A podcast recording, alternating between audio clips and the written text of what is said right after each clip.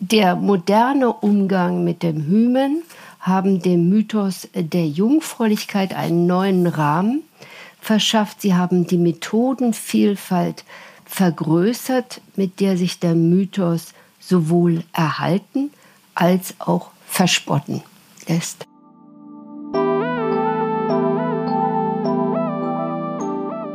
Die Reproduktionsmedizin ermöglicht es, dass Frauen, die noch nie mit einem Mann geschlafen haben, Kinder bekommen können.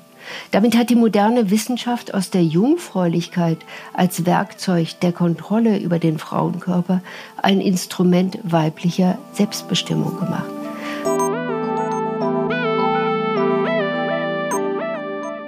So wie der Begriff gay ursprünglich diffamatorisch gemeint war und dann von Schwulen zur positiven Selbstbezeichnung umfunktioniert wurde, können auch alte Ideale wie das der Jungfräulichkeit weiterwirken, aber eine vollkommen konträre Bedeutung annehmen.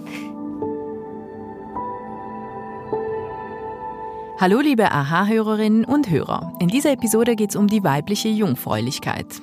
Die Kulturwissenschaftlerin Christina von Braun beantwortet die Frage, warum hat die weibliche Jungfräulichkeit noch so einen hohen Wert? Christina von Braun ist Autorin, Filmemacherin und arbeitet als Professorin für Kulturwissenschaft an der Humboldt-Universität in Berlin. Sie hat über 50 Filmdokumentationen, zahlreiche Bücher und Aufsätze zur Ideen-, Mentalitäts- und Geschlechtergeschichte publiziert. Zuletzt erschien ihr Buch Blutsbande, Verwandtschaft als Kulturgeschichte. Den Vortrag, den ihr gleich hört, hielt Christina von Braun im Januar 2020 im Kulturzentrum Südpol in Luzern. Wir wünschen euch viel Spaß mit der Audioversion dieser Lecture. Ja, danke Anna für die Einladung hierher. Ich muss sagen, ich war jetzt ähm, zwei Tage auf diesem Kongress und finde ihn ungeheuer anregend und, und äh, interessant, was man hier in wenigen Stunden an interessanten Ideen be bekommt muss eigentlich gestehen, als ich diese Frage geschickt bekam, war ich erstmal verwirrt. Also ich dachte, Jungfräulichkeit heute, ist das so ein aktuelles Thema und wollte eigentlich schon sagen, nee, lass mal, such jemand anderen. Und dann habe ich ein bisschen angefangen nachzudenken. Ich habe ja tatsächlich viel kulturhistorisch gearbeitet, eigentlich ausschließlich und ähm, und mich mit der Religionsgeschichte auch äh, sehr beschäftigt und äh, ganz plötzlich fing dann doch diese Frage an, äh, Dimensionen anzunehmen, die ich äh, interessant finde. Also ich habe werde in fünf Etappen vorgehen. Erstmal eine allgemeine Einführung in was ist Jungfräulichkeit überhaupt. Dann Jungfräulichkeit im Christentum. Es gibt keine andere Religion, die so viel Wert darauf legt wie die christliche. Dann die neuen Heiligen, die so ab dem, Sech, äh, ab dem 14. Jahrhundert etwa entstehen. Dann die Verweltlichung der Jungfräulichkeit in der Moderne. Und ganz am Ende dann nochmal auf die Moderne eingehen. Das Hymen wurde erst im 11. Jahrhundert entdeckt, doch die Bedeutung der Jungfräulichkeit war viel älter. Ehemänner und Familien brüsteten sich gerne mit den Blutspuren, die die Hochzeitsnacht auf dem weißen Laken hinterließ. Sie galten als Beweis dafür, dass die junge Frau noch keinem anderen Mann gehört hatte. Allerdings kann diese Evidenz täuschen. So erzählte mir eine junge Frau aus Aserbaidschan, äh, wo wie in vielen traditionellen Gesellschaften die Jungfräulichkeit eine wichtige Rolle äh, spielt, dass in ihrer Kultur junge Frauen schon früh in vielen Listen unterrichtet werden. In der Hochzeitsnacht hilft man mit einem Messer nach, sagte sie, oder man sieht zu, dass der Hochzeitstermin mit den Tagen der Menstruation zusammenfällt. Sie habe solche Tricks schon als Zehnjährige gekannt. Zweitens lässt sich heute, eine Folge der Fortschritte auf dem Gebiet der Medizin, das Hymen auch wieder nachträglich einpflanzen. In arabischen Ländern und anderswo bieten Ärztepraxen das äh, an und haben auch gut zu tun. Drittens ist es dank In-vitro-Fertilisation mittlerweile möglich, eine Schwangerschaft auszutragen, ohne je Sexualverkehr gehabt zu haben. Darüber berichtete schon die Taz 1999, ich zitiere, In Großbritannien soll erstmals ein Kind durch Jungfernzeugung geboren werden. Eine junge Frau, die noch keinen Geschlechtsverkehr hatte, wurde in einer Klinik in Birmingham künstlich befruchtet und suchte sich Haut, Augen und Haut, Haarfarbe des Samenspenders aus. Drei weitere Frauen, die ebenfalls ohne sexuellen Verkehr ein Kind empfangen wollen, werden für umgerechnet 500 Mark 1999 von der Klinik behandelt. Nach den Angaben des Hospitals steigt die Zahl der Frauen, die Jungfrau und Mutter in einem sein wollen. Zitat Ende. Auf solche Methoden der Jungfrauengeburt greifen heute natürlich viele lesbische Paare zurück, um Kinder zu bekommen, ohne sich dem heterosexuellen Geschlechtsverkehr zu unterwerfen. Kurz, der moderne Umgang mit dem Hymen und die physiologischen Erkenntnisse zu Sexualität und Fortpflanzung haben dem Mythos der Jungfräulichkeit einen neuen Rahmen verschafft. Sie haben die Methodenvielfalt vergrößert, mit der sich der Mythos sowohl erhalten als auch verspotten lässt. Die Nutzung der modernen Reproduktionsmedizin durch Frauen, die sich dem heterosexuellen Geschlechtsverkehr zu entziehen suchen, entsprach wohl kaum den Absichten der Forscher, die diese entwickelten. Ihre erste Sorge war nicht die weibliche Emanzipation und diese Nutzung folglich auch nicht eingeplant. Ebenso wenig eingeplant war auch die Tatsache, dass das moderne Wissen um die Fortpflanzung alten Wertvorstellungen zu neuem Leben verhalf. Auf der großen Pariser Demo von 2013, in der es um die Zulassung der Homo-Ehe und das Recht auf Adoption von schwulen Männern ging, waren Transparente mit der Aufschrift zu sehen, Jésus avait deux pères et une mère porteuse. Also Jesus hatte zwei Väter und eine Tragemutter. Sie wissen, worauf das anspielt. Äh, Jesus äh, ist vom Heiligen Geist und von Gott geboren und äh, Maria gilt als seine Tragemutter. Mit einem einzigen Satz stellten diese Aktivisten die Verbindung zwischen den neuen Reproduktionstechniken und den alten christlichen Lehren zur jungfräulich gebärenden Mutter Gottes, Maria, her. Dass sich schwule und lesbische Paare mit ihren Forderungen auf alte christliche Dogmen berufen, zeigt nicht nur das Beispiel der Jungfrauengeburt, auch das Ideal des geschlechtsneutralen oder diversen Körpers, das im 20. Jahrhundert zu neuem Leben erweckt wurde, hatte Vorläufer im frühen Christentum. Und zwar nur in dieser Religion. Für ein solches geschlechtsneutrales Modell gibt es in anderen Kulturen kaum Beispiele. Viele konservative und Kirchenmänner, die heute gegen die Irrlehren der Gender Studies anwettern und ihnen vorwerfen, die Fakten der Natur zu missachten, wären gut beraten, sich gelegentlich in die Texte frühchristlicher Meister zu vertiefen. Sie würden sehen, dass der geschlechtsneutrale Körper zu den Idealen des frühen Christentums gehörte.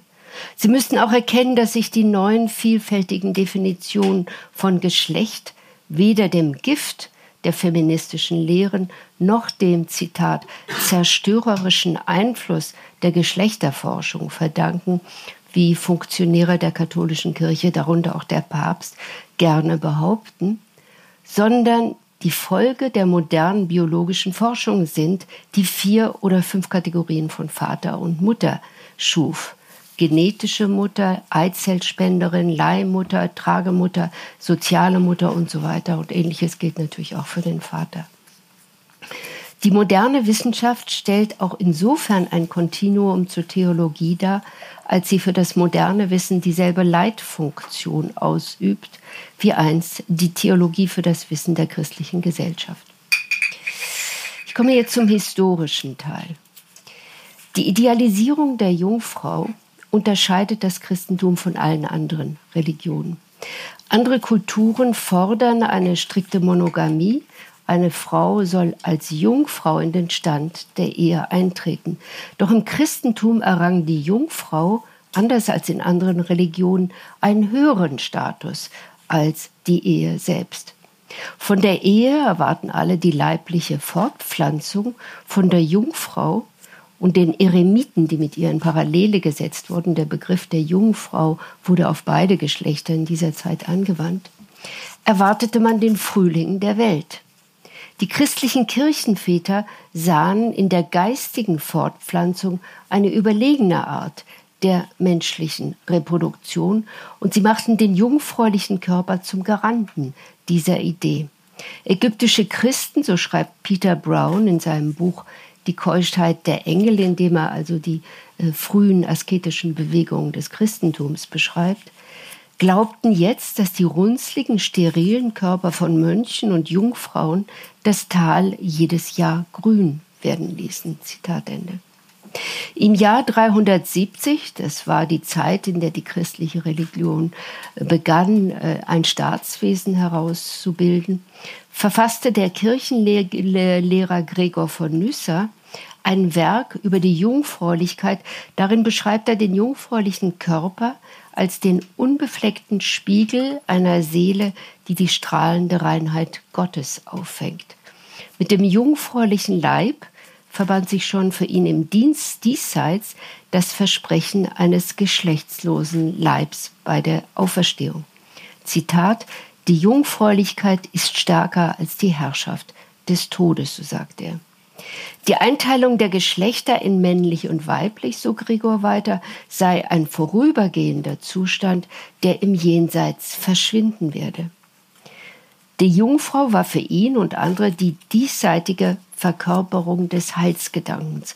Und diese Idealisierung der Jungfrau hatte auch erhebliche Auswirkungen auf säkulare medizinische Heilslehren. Als sich Ende des 15. Jahrhunderts die Syphilis, die sexuell übertragene Syphilis, epidemisch ausbreitete, die Matrosen des Kolumbus hatten sie aus Amerika mitgebracht, empfahlen Ärzte das Blut von Jungfrauen, den Beischlaf mit ihnen als Heilmittel. Ihre Apotheose fand die christliche Verehrung der Jungfräulichkeit natürlich in der Gestalt der Maria, der jungfräulich gebärenden Mutter Gottes. Sie war ein unentbehrliches Ingredienz der christlichen Theologie, denn sie ermöglichte die Umsetzung der Idee eines Mensch gewordenen Gottes. Jesus ist das Wort, das in Marias Fleisch, Leib Fleisch wird. Bei der Zeugung liefert Gott Vater das himmlische Wort und Maria das Fleisch oder die Leiblichkeit bei der Geburt. Das entsprach in ungefähr den Zeugungslehren, die schon Aristoteles verkündet hatte. Der männliche Samen, so sagt er, stamme aus einem himmlischen Stoff, der bei der Zeugung in den Acker der weiblichen Materie versenkt werde und damit den Anstoß zu neuem Leben gibt. Das Wort Materie leitet sich ab von Martha, die Mutter. Das Christentum entwickelte die aristotelische Zeugungslehre einfach nur weiter zu einer transzendenten Heilsbotschaft. Das jungfräuliche Enthaltsamkeitsideal des frühen Christentums eröffnete für Frauen zunächst einen neuen Handlungsraum und mag erklären, warum sie in der frühen Mission eine so prominente Rolle spielten.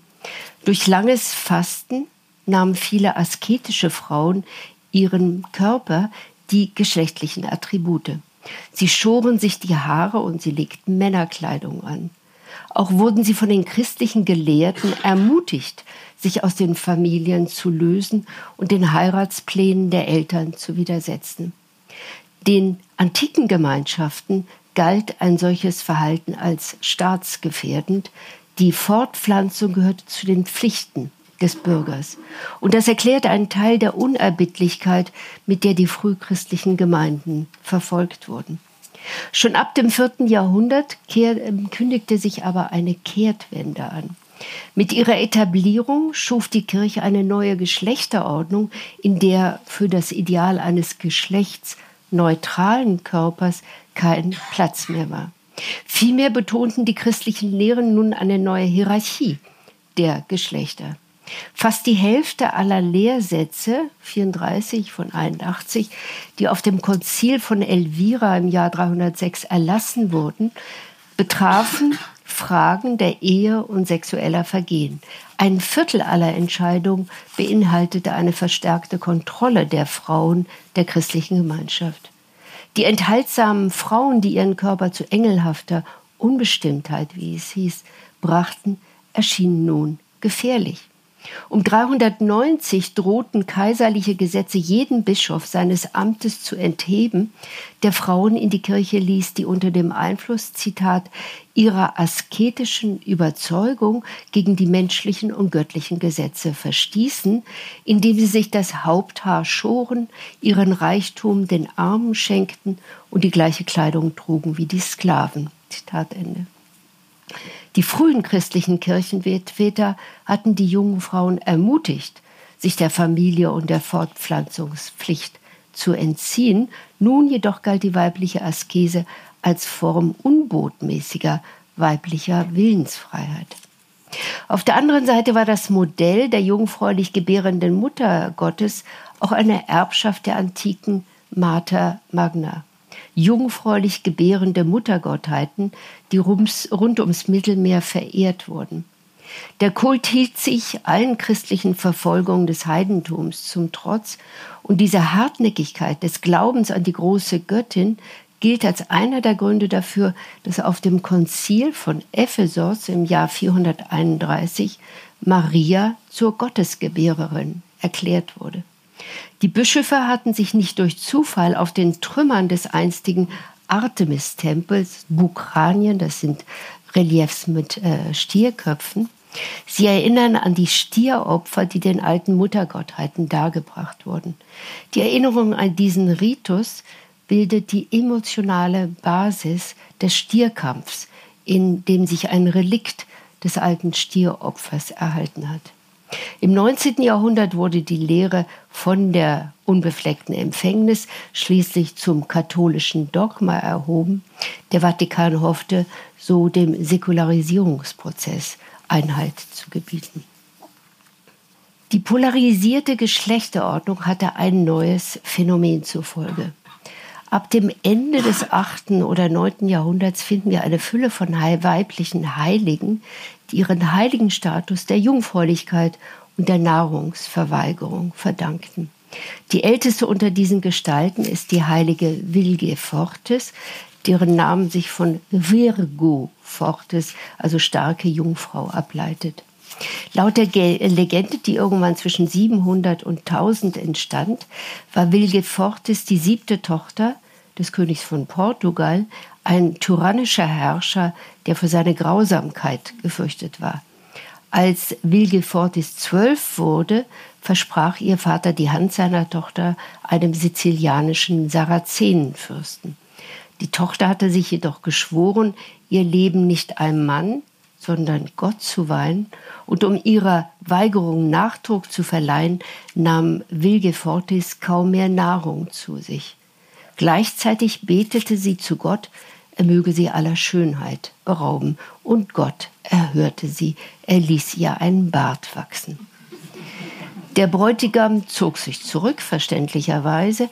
Wilgefortis aber ließ seine widerspenstige Tochter ans Kreuz schlagen. Am Kreuz betete sie, dass die Menschen der, Zitat, Passion gedenken mögen, der alle Frauen unterworfen sind.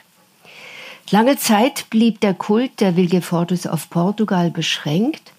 Ab 1200 breitete er sich auch auf andere Länder Europas aus. So taucht die heilige Wilgefortis in einigen Gebieten Deutschlands und Österreichs als heilige Kümmernis auf. In einer Kirche in Bozen ist noch heute ein, ein Abbild der Heiligen mit Bart am Kreuz zu äh, bewundern. In, in Spanien hieß sie Santa Liberata und in den Niederlanden erhielt sie den Namen Sankt Entkommene, also die Entkommene. Schließlich kam der Kult auch nach England, wo aus Wilgefortis Saint Uncumber wurde, eine Heilige, zu der Frauen beteten, die mit schwierigen oder tyrannischen Ehemännern geschlagen waren. Das Wort Uncumber leitet sich ab von Cumber oder Cumbersome, bedrängen, belasten. Uncumber heißt also so viel wie entdrängen oder entlasten.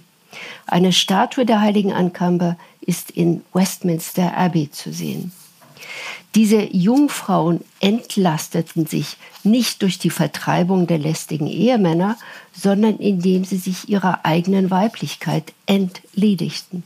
Einer Weiblichkeit, die mit Bevormundung durch den Mann, durch die Kirche und einem der Frauen wenig wohlgesonnenen Sexualkodex gleichgesetzt wurde.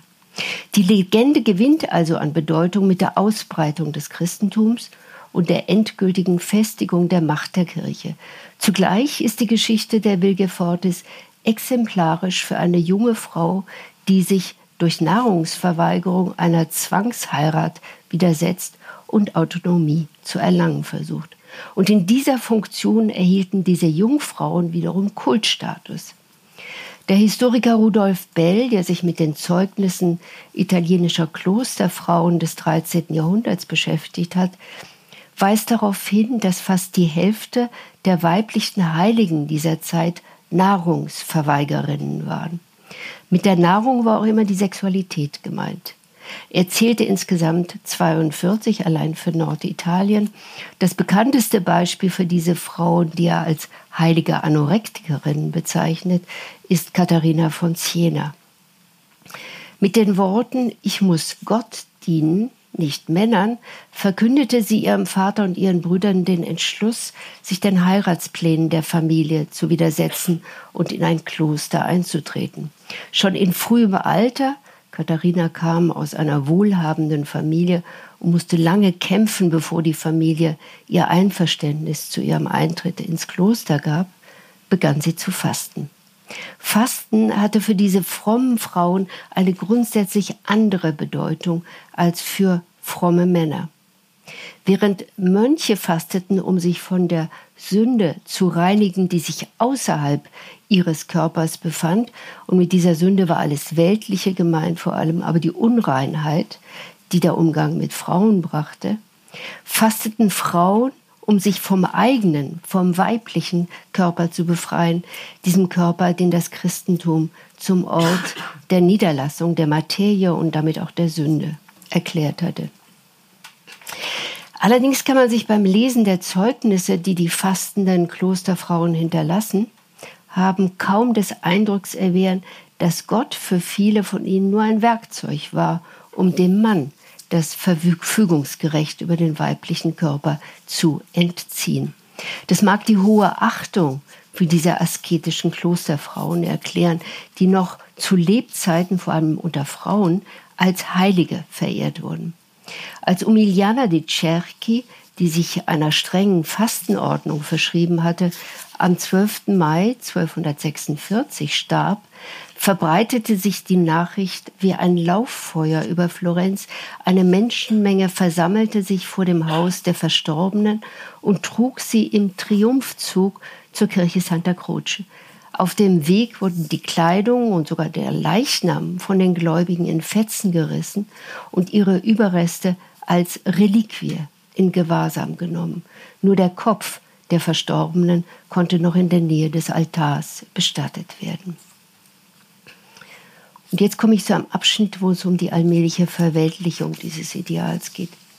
Jungfräulichkeit und Fasten, der Begriff Fasten leitet sich ab von Fest, wurden zu Faktoren, die Frauen eine überirdische Aura verliehen.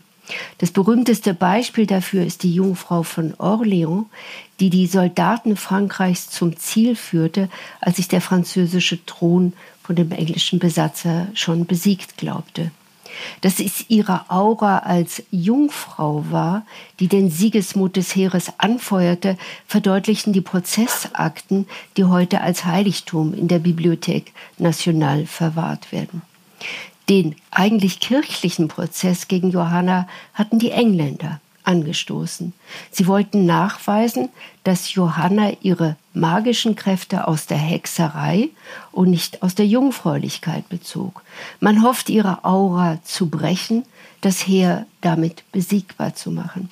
Frauen wurden vom Gericht in ihre Zelle abgeordnet, um sie zu untersuchen. Die Frauen lieferten nicht den gewünschten Beweise. Also aus den Akten geht hervor, dass diese Frauen alle gesagt haben, nee, die ist noch Jungfrau. Jeanne d'Arc wurde dennoch verbrannt, aber das erhöhte nur den Mythos um ihre Gestalt.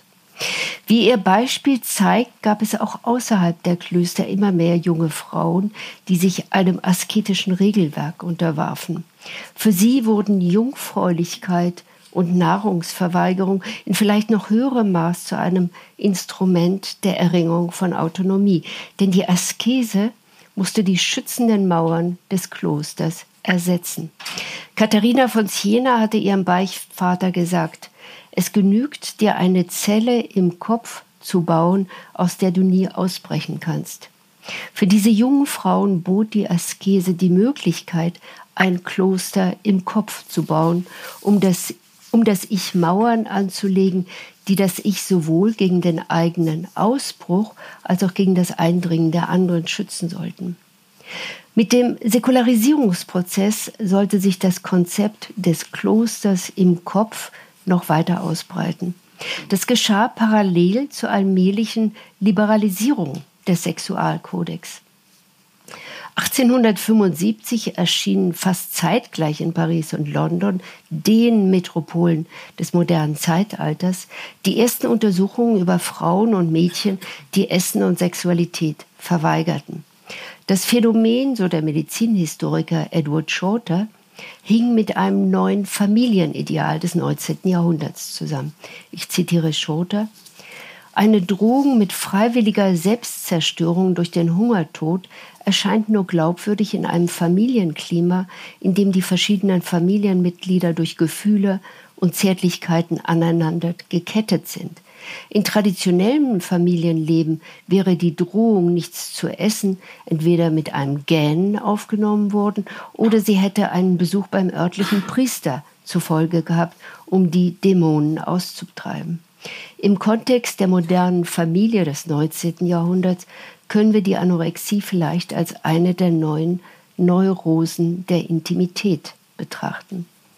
Das Krankheitsbild der Anorexie, Zitat Ende Schotter. Das Krankheitsbild der Anorexie tauchte auf mit einem Paradigmenwechsel im Verhältnis zur Sexualität. Wurde geschlechtliche Lust im Christentum mit dem Stigma der Sünde behaftet, so sollte sie in der Industriegesellschaft mit Gesundheit und Normalität gleichgesetzt werden, besonders bei Frauen, die am deutlichsten unter den Druck der sexuellen Leistungsgesellschaft gerieten. Die Nahrungsverweigerung, die symbolisch für die Sexualverweigerung stand, war eine Antwort darauf. Parallel zur modernen Magersucht tauchte auch zum ersten Mal der Hungerstreik auf, der im 20. Jahrhundert zu der Waffe der innenpolitischen Auseinandersetzung wurden. Die Parallelen zur weiblichen Magersucht sind auffallend, denn die ersten großen kollektiven Hungerstreiks wurden von den Suffragetten durchgeführt, also von Frauen im Kampf um das Stimmrecht. An ihnen wurde auch ebenfalls zum ersten Mal in der Geschichte des Abendlandes die Zwangsernährung praktiziert. Komme jetzt zum Schluss. Seit den Suffragetten sind wir einen weiten Weg gegangen. Es kam das weibliche Stimmrecht, die Zulassung von Frauen zu akademischer Ausbildung, die Erfolgsgeschichten von Frauen auf dem Weg in die Selbstbestimmung. Und dennoch spielt die Idealisierung der Jungfräulichkeit weiterhin eine wichtige Rolle.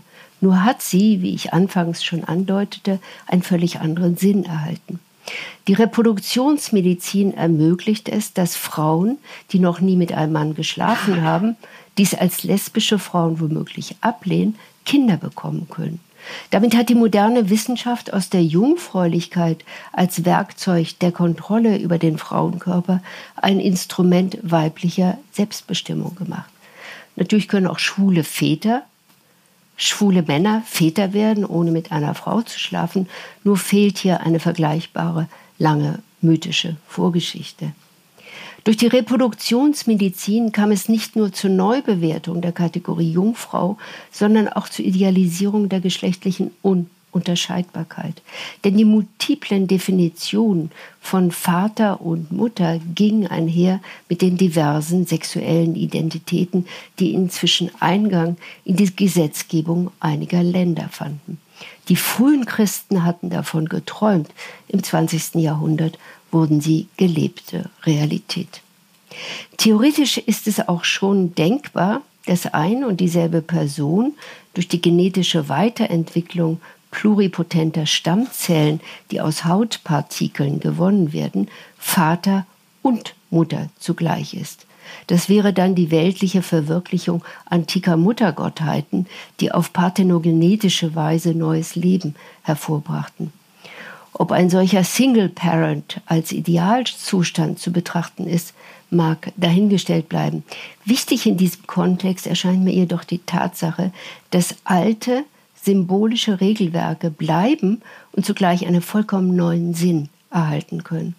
So wie der Begriff gay ursprünglich diffamatorisch gemeint war und dann von Schwulen zur positiven Selbstbezeichnung umfunktioniert wurde, können auch alte Ideale wie das der Jungfräulichkeit weiterwirken, aber eine vollkommen konträre Bedeutung annehmen.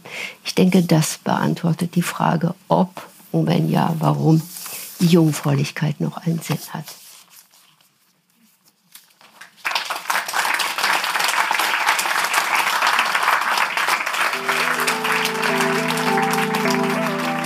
Vielen Dank, dass du diese Podcast-Folge angehört hast.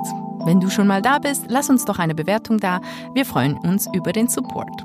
Und wenn du mehr Vorträge vom AHA-Festival hören willst, abonniere diesen Podcast, folge uns auf Instagram oder Facebook.